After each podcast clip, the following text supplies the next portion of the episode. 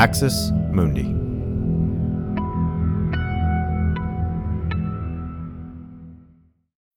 Sign up to The Economist for in-depth curated expert analysis of world events and topics ranging from business and culture to science and technology. You'll get the weekly digital edition, online-only articles, curated newsletters on politics, the markets, science, culture and China, and full access to The Economist Podcast Plus. The Economist is independent journalism for independent thinking. Go to economist.com and get your first month free. What's up, y'all? Welcome to Straight White American Jesus. My name is Brad Onishi, faculty at the University of San Francisco. Our show is in partnership with the CAP Center at UCSB, And today, maybe I'm a little excited, is a big day. We have a special guest. All our guests are special, but it's not every week or every day that you have a sitting member of Congress stop by the show. And so we have Representative Jared Huffman. And as we'll talk about in our interview, Representative Huffman is one of the only two sitting Congress people who does not affiliate with a religious tradition, the other being Kyrsten Sinema. And as you'll hear in the interview, he has some pretty clear opinions on how she affiliates and how he does. And so we also get into something that's of the utmost importance, and that's Christian nationalism. And Representative Huffman is one of the few Congress people who has drawn attention to the threat that Christian nationalism poses to our democracy. And so our conversation touches on not only the fact that he's one of only two Congress people who are unaffiliated or nuns, he identifies as a humanist, but also the work that he has done to draw attention to Christian nationalism, and doing so with people that are familiar to me, and I think many of you, Sam Perry and Catherine Stewart and Andrew Seidel, the Freedom From Religion Foundation, and the Baptist Joint Committee. So we had a great conversation. I'm incredibly excited and can't wait for you to hear it. Before we get there, I need to let you know that this episode is brought to you by the Center for Trauma Resolution and Recovery. The Center for Trauma Resolution and Recovery is made up of a group of trauma-informed practitioners from across the United States who utilize the medium of coaching to provide access to trauma resolution and recovery to clients all over the world. The CTRR specializes in working with individuals who have experienced religious trauma, adverse religious experience, purity culture, faith deconstruction, and the impact of high-control religion or other fundamentalist groups. To learn more or set up your free inquiry call with a practitioner of your choice, head to traumaresolutionandrecovery.com. Dan and I have both worked with the CTRR. Dan currently is a coach with them and can't say enough about the work that they do. So check it out. All right, it's time to head over to our interview with Representative Huffman. Before we go, I want to say we have our live event in Denver coming November 18. It's a couple of weeks away. Some of you have not bought your tickets because you're waiting and you're procrastinating and time is sneaking up on you. If you use the code SWAG25, you can get 25% off your virtual ticket, and you need to get this done before it's too late. All right, here's my talk with Congressman Jared Huffman.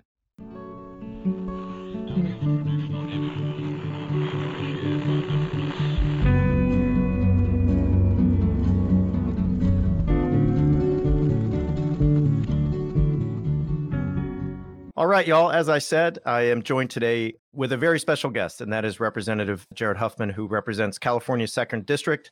First, just let me say it's an honor to have you, and thanks for taking the time. Well, it's my pleasure. I appreciate being on this show, and I find the title of the show fascinating and provocative as well. Well, you represent California's 2nd District, which kind of goes from just over the Golden Gate Bridge in Marin County, over to Mendocino, Humboldt, and then the Oregon border. Personally, I love camping in Mendocino and Casper and Albion. These are places I love. A lot of folks listening who are not perhaps in your district or in the Bay Area or Northern California, just they may not have an image of this part of the coast in their head. So, we need you to say it as we get going here. You're the representative. Why is the North Coast the best coast, in your opinion? Well, I think it's a slam dunk, the best coast. And for those that just haven't gotten in a car and driven north of the Golden Gate Bridge and kept going, there's this whole other side of California that is north of San Francisco. not the inland Sacramento Valley, but this wonderful North Coast. A third of the California coast is north of the Golden Gate Bridge. And a lot of Californians don't realize that. I am fortunate to represent all of it, all the way to Oregon.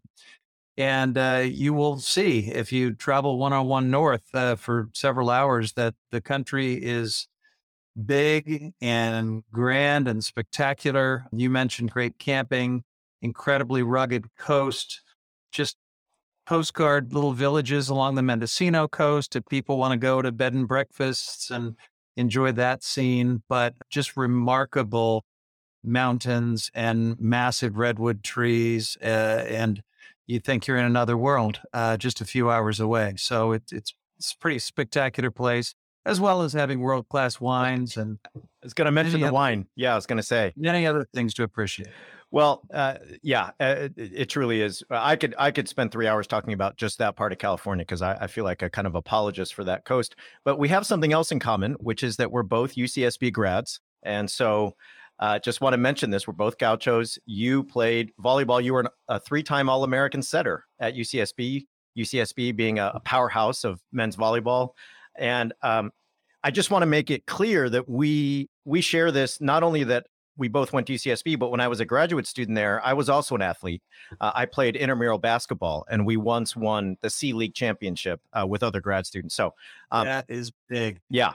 Yeah. So I'll let the listeners decide about who CV kind of, matches up where, but we'll just say it's always nice to connect with other gauchos. All right. Here's what go gauchos. Here's what we're here to talk about. Congress is 88% Christian, give or take, a few percentage points, 6% Jewish. There are a few Buddhists, a few Hindus, and so on.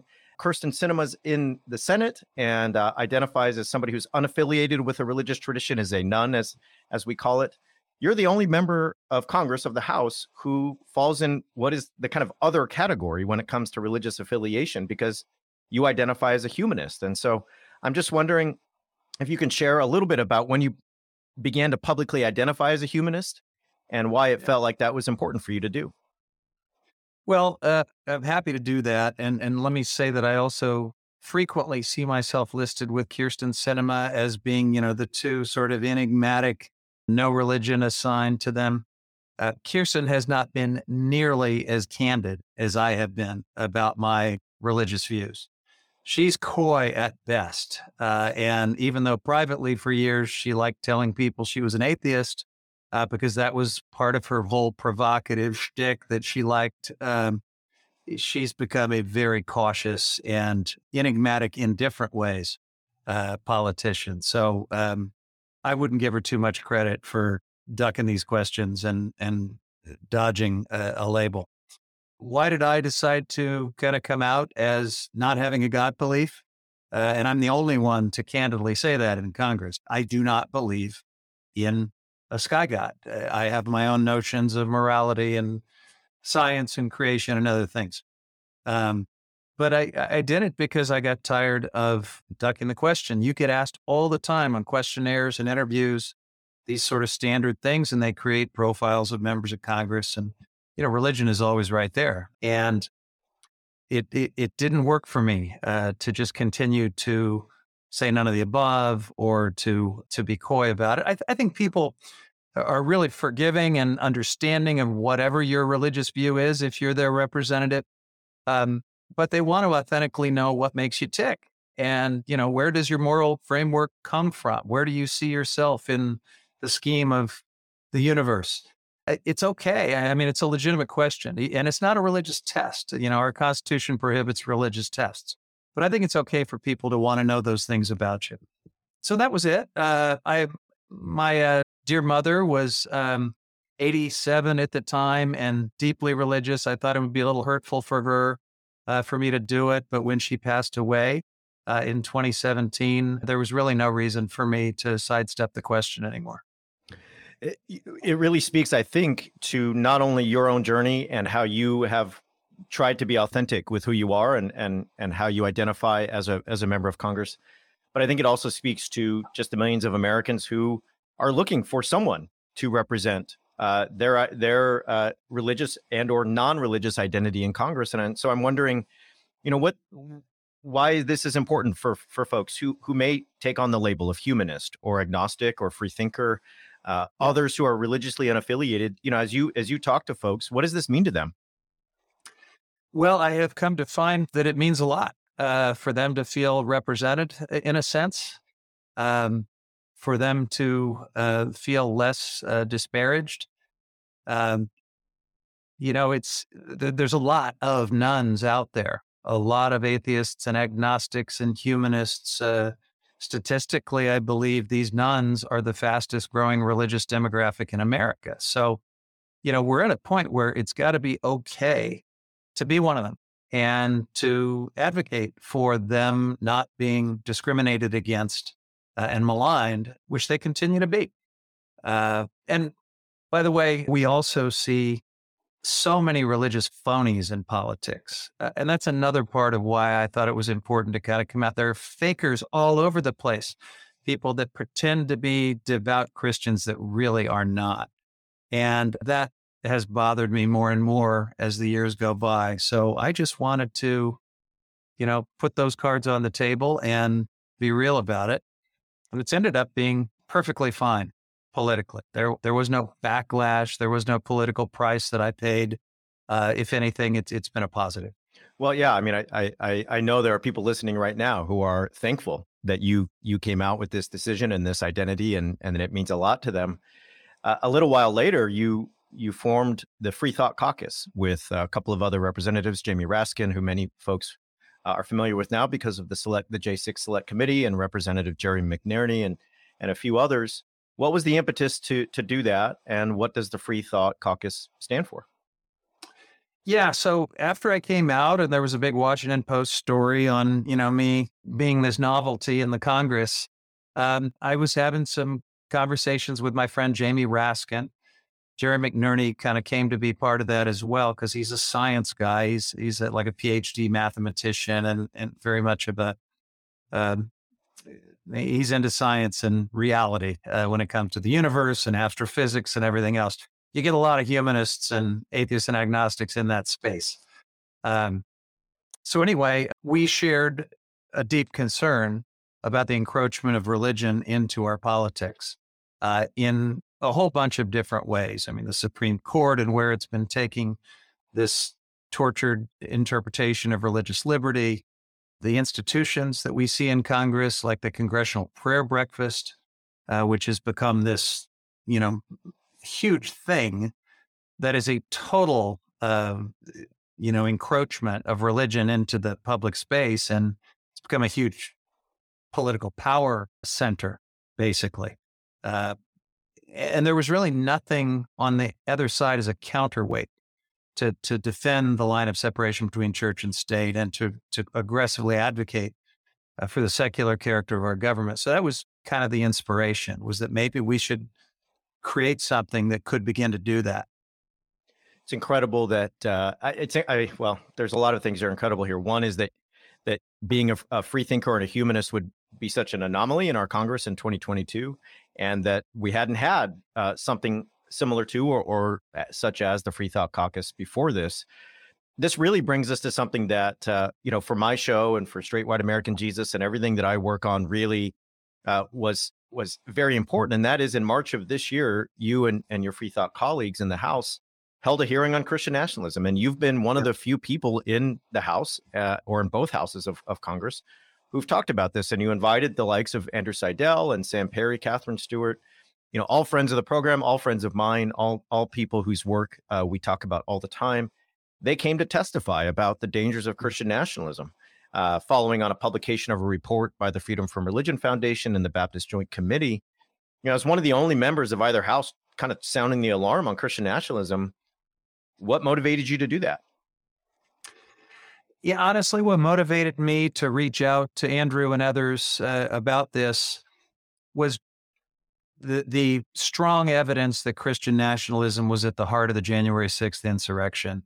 I mean, I watched those events unfold, and I saw the symbology and the slogans and the absurd, you know, Christian prayers on the floor of the Senate after they had, you know, spread feces all over the place and wrecked the place and caused people to be injured in and killed. It was a spectacle, but Christian nationalism was at the heart of the spectacle. It was just seemed obvious to me. So I wanted to see if the smart folks out there who research these things were finding that to be the case. And turns out, absolutely, that was the case. This was the connective tissue that kind of held this motley crew together on January 6th.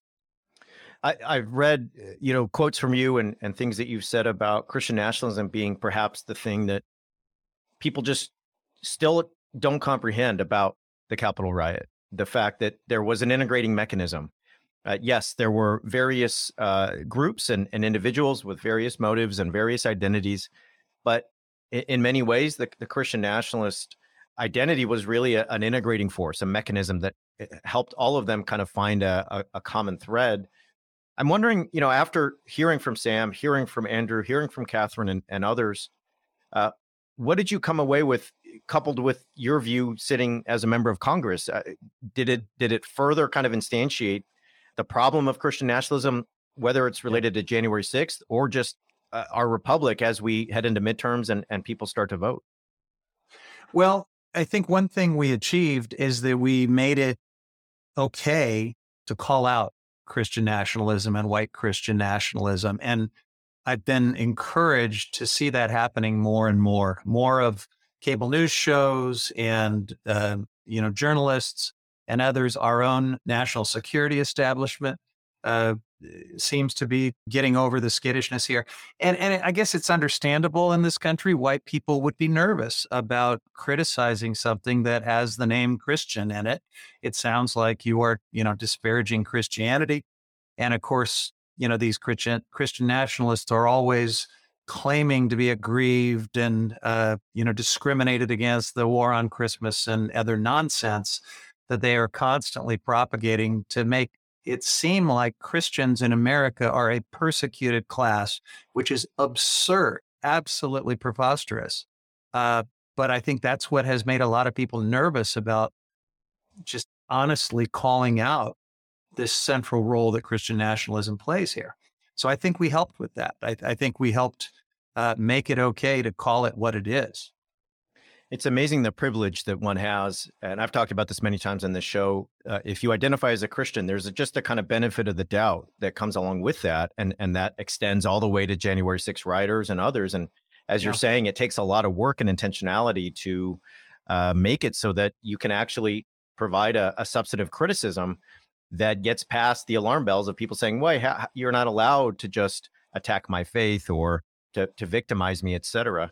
Just a couple of months ago, you did something that I think was also notable, and I just want to make sure people know about, which is you sent a letter to the IRS and to Janet Yellen and others talking about the need to review the Family Research Council and its tax-exempt status and the ways that it operates, supposedly as a church that is tax-exempt, but does things that seem to burst out of those categories. I'm just wondering if you, for a moment, would again just talk about that, because that's not something I don't think that most listeners know about. I don't think they've seen a headline, but many folks listening right now will be clapping. I mean, they will be celebrating the fact that somebody is trying to hold the Family Research Council to account, because they are full of hate speech and they're always blurring this boundary between church and political arm. Well, I would say they're not really blurring it. They're all politics all the time, but they do their politics in the name of religion. And that's what has gotten us to this just unbelievable place where the IRS allowed them to become legally a church. And you just can't even believe that that would happen, because they don't meet any of the objective criteria to be treated as a church. We all know they were trying to gain church status so that they would have less scrutiny of their finances, of their big dark money donors, of their activities and how they spend their money. And it's all about that. But, the Republicans and the right-wing evangelicals have so beaten down the IRS in recent years. I mean, from the Lois Lerner thing and, I think that the IRS just stopped doing its job and just found the path of least resistance, sure, we'll just call it a church. They want to be called a church, we'll let them do it. And that's a terrible place to be. We already have not even close to enough visibility into the dark money political machines that are dominating our elections these days. And now we have so-called churches out there running amok. So yeah, we wrote the letter. We're calling for scrutiny and reconsideration, and we'll see what comes of it. It brings a new wrinkle to the opposition to the 87,000 IRS agents and the beefed up personnel at the IRS, and the opposition to that coming from the GOP, coming from the American right. You think about what goes into somebody being or an organization being a tax exempt organization like the Family Research Council, how many millions and tens of millions of dollars that means, and what that means for their status in the country. And all of a sudden, all of those comments about the IRS and opposing its new army come into light as a kind of prop for that war. I research this, Representative Huffman, I research this stuff all day and all night. This is kind of my job as a professor, as a writer, as a podcaster. And I try to keep up on what's happening, mega churches in San Jose, militia groups in Shasta, Michael Flynn on the Reawaken America tour, baptizing Black Robe Regiment pastors. But your perspective is different than mine, and everyone's listening. I mean, you have an inside position, an upfront view. You said on the House floor that Christian nationalism is infecting our government. And so I guess I'm just wondering, if we zoom out here and just ask you point blank, from where you're sitting, what does it all look like? Because from where I am, it looks pretty devastating in terms of the ways Christian nationalism is affecting our elections, is affecting the ways that people vote, is affecting the kinds of candidates that are being held up, and just the overall future of our democracy. So wondering what it looks like from where you're sitting. Well, it looks grim. I have more and more colleagues now serving in the United States Congress that not only tolerate this stuff, but actually incite it and use it and monetize it for their political campaigns. We've got Marjorie Taylor Greene, going into churches and proclaiming herself a Christian nationalist without probably even understanding what it means. But I think she probably does qualify. So it's menacing. And when you combine it with this radical Supreme Court that is very much driving the Christian nationalist agenda, in not even subtle ways. And you combine it with the divisions in our politics and the conflict and the violence that's beginning to creep in to all of it. It's deeply troubling. And it's I think, one of the more difficult parts of a difficult political climate that I'm trying to serve in. So I call it out all the time. I've got a growing number of colleagues that I think are beginning to understand that, that really is what's going on. That really does need to be confronted. And I hope that whether it's your good work as an educator and an academic, folks in the media beginning to call attention to this, and those of us that are willing to put our necks out in politics, that we can turn this thing around, because I don't want to live in a theocracy. And certainly not a dystopic, like Margaret Atwood novel theocracy. And we are on our way there if we don't do a lot more to confront this threat. Well, that was going to be my next question. We've done a lot on this show to talk about what's at stake in the midterms. I'm just wondering, from your perspective, what's at stake? It feels as if we're not entering into a typical midterm season. We're seeing voting in Georgia go through the roof in terms of turnout already. We're seeing billions of dollars being poured into elections all over the place. And in my view, there's a lot at stake here in terms of the future of what this country looks like. In your view, what is at stake in these 2022 midterms? I don't want to just traffic in hyperbole and fear-mongering or anything like that, but I truly think everything is at stake. I think if you want this democratic republic to continue as we know it, it's on the line. It is at great risk. The House of Representatives that we elect to count the electoral votes in the 2024 election has the ability to either accept the will of the voters or override it and reject it, or even collude with some of these southern states that appear to be interested in rigging their elections. So we may lose it. We may lose the ability to have a Democratic Republican and presidential and other elections where the voters actually drive the outcomes. And I think this election, more than any I can ever remember, is putting that to the test. So it's a big deal. And there's more than that at stake, obviously. You know, the climate crisis is huge, existential, and we are on the verge of either stepping up and confronting it at the scale that we need to, or pandering to the fossil fuel industry and maybe passing an unlivable planet on to our kids and grandkids. So again, I hate to just, seemingly scare people or try to alarm people, but this is really going on. And it's really at stake. And I sure hope everybody gets out and votes, because this will be 100% about turnout. If the women of America and the other awakened Americans who care about women and these other issues turn out and vote, we will be okay. If they don't, we're in a world of trouble. This is the question I get all the time. You know, you kind of led us there, right? We're pretty honest and bleak on this show, and the emails I get are often, I agree with you. What can I do? You know, what's the way I can get involved? And so let me ask you that in two ways. I live in California. I teach at the University of San Francisco. I have a state with a Democratic governor and Democratic senators. There's a large Democratic majority in our state legislature. So if I'm a person like that, whether that's here in California or somewhere else, what can I do? What are the ways that from your perspective, somebody could get involved, whether that's in races in their own state or their own community or elsewhere? How does that work? Well, if you want to actually get out on the ground and knock on doors and help candidates, there is a very close frontline race about 100 miles from here. Josh Harder is the Democrat who's being targeted by millions and millions of dollars of dark money to take him out and turn that into a Republican seat.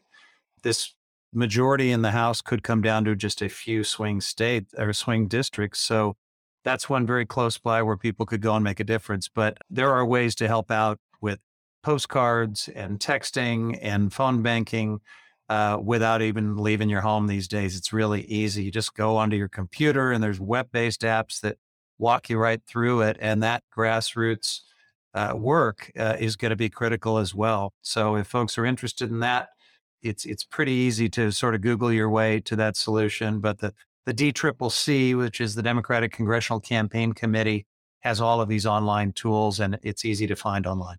I'm really glad you brought up that race with Harder, because I think one of the things that some Californians assume is that, well, my state is so democratically represented that the work here is done, and so there's not a need to kind of to worry about it. But there's a situation in which Democratic House pickups in this state would really help with the Democrats keeping a majority in the House going forward. And so if you're a Californian, it's not like, well, you know, this is kind of this is all said and done, whether that's living in Nancy Pelosi's district or your district or out in Bakersfield and saying, well, you know, Kevin McCarthy's just going to win anyway. There's a lot at stake in this state. And I guess just last question here as we wrap up is, you know, there's key races that everyone's watching. Arizona, Georgia, Wisconsin. I think it feels overwhelming. If I watch MSNBC at night and I'm just a normal American who goes to work every day, It's like, I don't know what to do because the whole world feels like it's crumbling. What advice would you give to that person? Well, despair is not very productive. It rarely leads to solutions. So no one should just tune out and give up because this is all scary and overwhelming. We got to stay in the arena. We got to keep fighting. So just do whatever you can. If you can cut a check to someone out there who is running in one of these key races, or to some of the oversight groups that are lawyered up and ready to confront the Republicans who may attempt to steal elections or may attempt to suppress the vote. I'm talking about, you know, ACLU and MALDEF and groups like that. Stacey Abrams' group is doing a great job as well. Those are great ways to, I think, do your part. And again, just keep doing what you can. That's all any of us can do, is just get back in the arena and do what you can. We always encourage people to do one thing. And I think that's, you can't do everything, but if you do one thing, then that is a way to contribute and to kind of dispel some of that despair, which is pretty tempting at times. It's a tempting abyss to fall into. Last question is just, do you have plans or are there ways that we can work together to make sure that UCSB is sort of designated as the principal UC and recognized as the best one as it relates to all of these sort of, you know, ne'er-do-wells in Berkeley? And, you know, I have heard of one down in LA, and there's a couple, and there's one in Irvine and San Diego. But I mean, I just would love to see something, put forth if you have any plans to work on that. So, well, we probably need to keep the other UC campuses because not everyone can get into UCSB. Okay. Yeah. So just as sort of spillover facilities, but there's no doubt that UCSB has become the point of light in the UC system, if not the entire universe. So proud that we have that in common. And I, again, want to commend you on the name of your podcast. It's kind of fun and farcical, but it also really does capture who these white Christian nationalists think they are. And it's not a joke. I know you're right, because I get emails from the Daily Wire and others that want to advertise on the show, not knowing that it's a sarcastic name. So I'll just leave that there. We need to wrap up. I want to say thank you so much, Representative Huffman, for your time, for your insight, and also just for the work you're doing to draw attention to the threat that Christian nationalism is to our democracy. People can link up with you online on your Twitter accounts and other things. Is there any other ways that you'd like to draw people in terms of connecting with your efforts on the Hill or other places?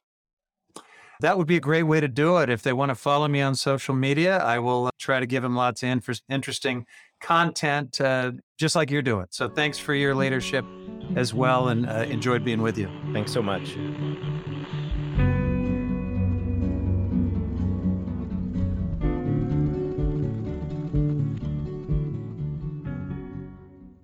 This has been an Irreverent Media podcast.